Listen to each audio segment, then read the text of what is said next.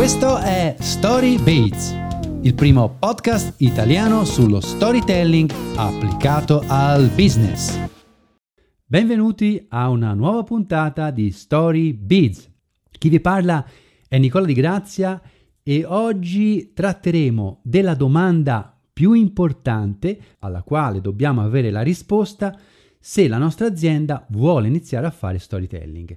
Senza questa risposta non andremo molto lontani con lo storytelling. Quindi vi parlerò del concetto del Golden Circle, cioè del circolo d'oro, e vi parlerò anche del corso di content marketing di HubSpot. Questo subito dopo lo stacco musicale. A tra pochissimo state con noi.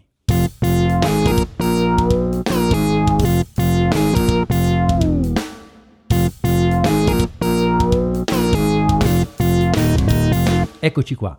Dunque, prima di iniziare con l'argomento di questa puntata, vi ricordo che siamo sui social network con la nostra pagina di Facebook e siamo anche online con il nostro sito www.storybeads.com.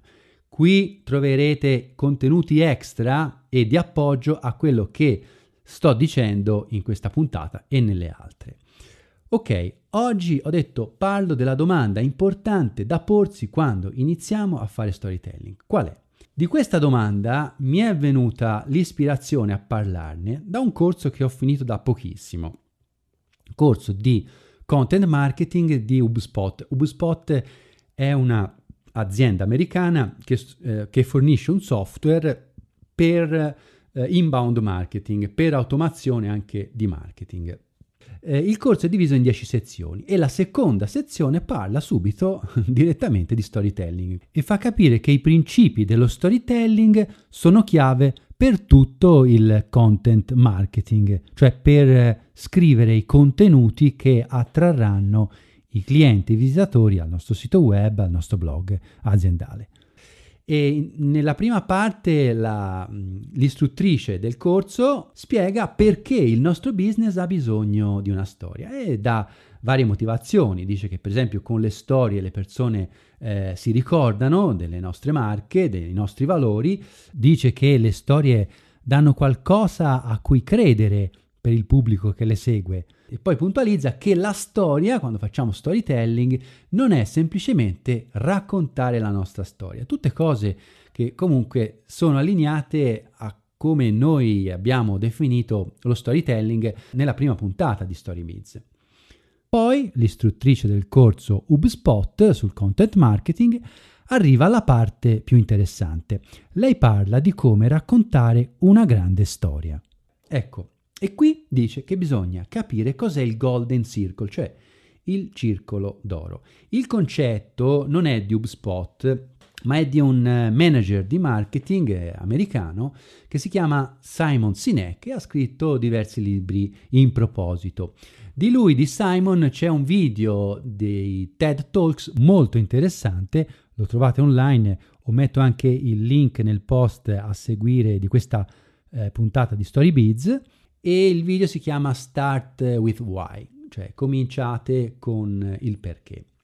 Ok, principalmente avere un perché e comunicarlo è la chiave per ispirare altre persone e se siamo una marca, secondo HubSpot e secondo anche me, è la chiave per iniziare a fare storytelling. Ma voglio approfondire un po' meglio cos'è questo concetto di Golden Circle. Mentre spiega, Simon o anche l'istruttrice eh, del corso HubSpot fanno vedere tre circoli.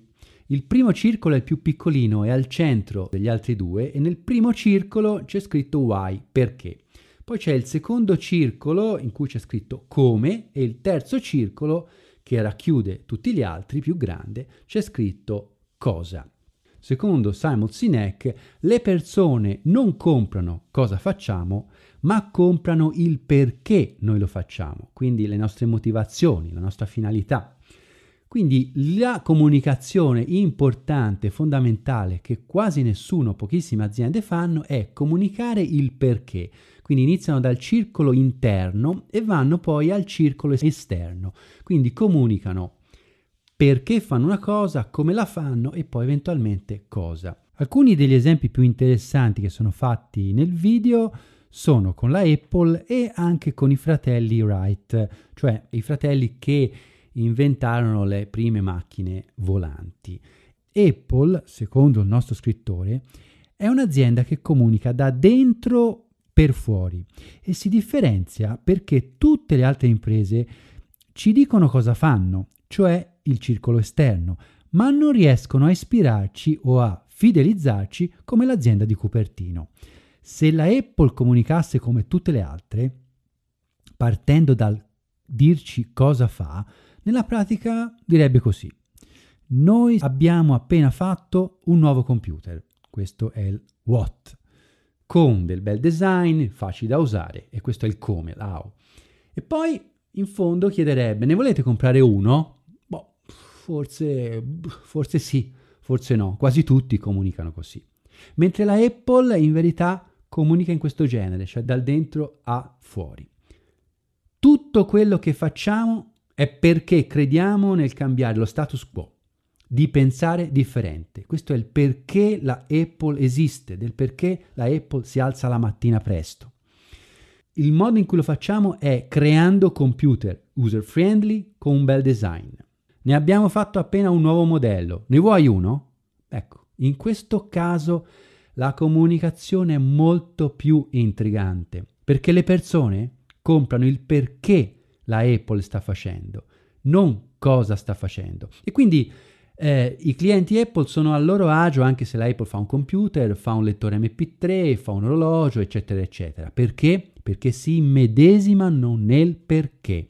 E con questo perché, con questa missione che l'azienda ha, è estremamente più semplice fare storytelling, perché comunichiamo in cosa noi crediamo e lo storytelling deve comunicare in cosa un'azienda crede, i valori e la missione.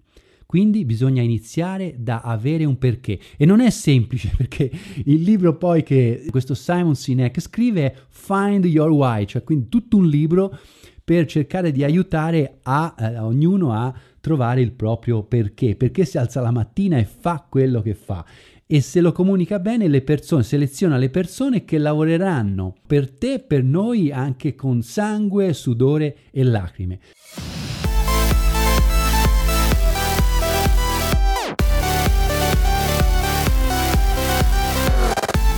Fa un altro esempio molto interessante Simon Sinek nella sua conferenza TED.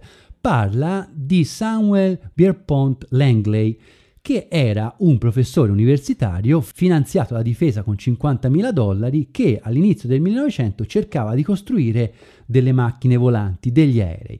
E lui assunse migliori, le migliori menti al suo progetto, quindi universitari, e aveva anche le condizioni di mercato ottime, perché aveva per esempio il New York Times che lo seguiva quasi tutti i giorni per vedere l'evoluzione dei passi per riuscire a costruire delle macchine volanti. Quindi aveva le tre cose che tutti i, eh, gli imprenditori vorrebbero, cioè avevano finanze, avevano delle condizioni di mercato ottime e avevano delle persone dietro in equip che valevano molto, formate. Dall'altra parte di questa situazione di Samuel Pierpont Langley, che la storia oggigiorno non lo ricorda più, ma i giornali dell'epoca invece ne scrivevano puntualmente, dall'altra parte c'erano i fratelli Wright, annoverati oggi fra i più importanti aviatori dell'epoca pionieristica. Cosa fecero? Sono i primi che hanno fatto volare con successo una macchina motorizzata con pilota a bordo. Questo è successo all'inizio del 1900, 1903 se io guardo su Wikipedia.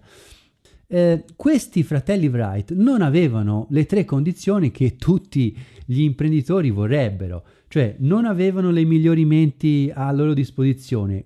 Tutta, tutta l'equipe di loro era formata persone, da persone che non avevano studiato all'università, non avevano fondi, loro finanziavano i loro sogni con gli introiti della loro officina di biciclette e non avevano delle condizioni di mercato ottime. Il New York Times assolutamente non sapeva chi fossero, non li stava seguendo con delle campagne di stampa. Però cosa successe? I fratelli Wright nel 1903 riescono nel loro sogno e fanno volare la prima macchina volante. Cosa succede? I fratelli Wright riescono, mentre Langley no. Qual è la differenza? La differenza è che i due fratelli erano guidati da una causa, da un credo, da un perché Pensavano che le macchine volanti avrebbero cambiato il corso del mondo. Su loro si potrebbe fare un grandissimo storytelling. Mentre quello che aveva i soldi, il favore del mercato, cioè Langley, voleva diventare ricco e famoso. La dimostrazione che Langley non poi gli interessava, non aveva un perché che lo spingeva, il giorno dopo smette non vuole implementare, migliorare e dire bravi questi due fratelli, ora voglio entrare anch'io nel progetto di loro. No, lui completamente smette di perseguire questo progetto di, delle macchine volanti. Chi lavorava con i fratelli Wright lavorava con sudore, sangue, lacrime. Gli altri invece dell'altro progetto di Langley lavoravano per il salario di fine mese, molto meno ispirativo molto meno storytelling si potrebbe fare. Il perché è emozionale, il cosa invece facciamo è molto analitico, parla al cervello razionale, ma non è con quello che noi attiviamo i nostri comportamenti.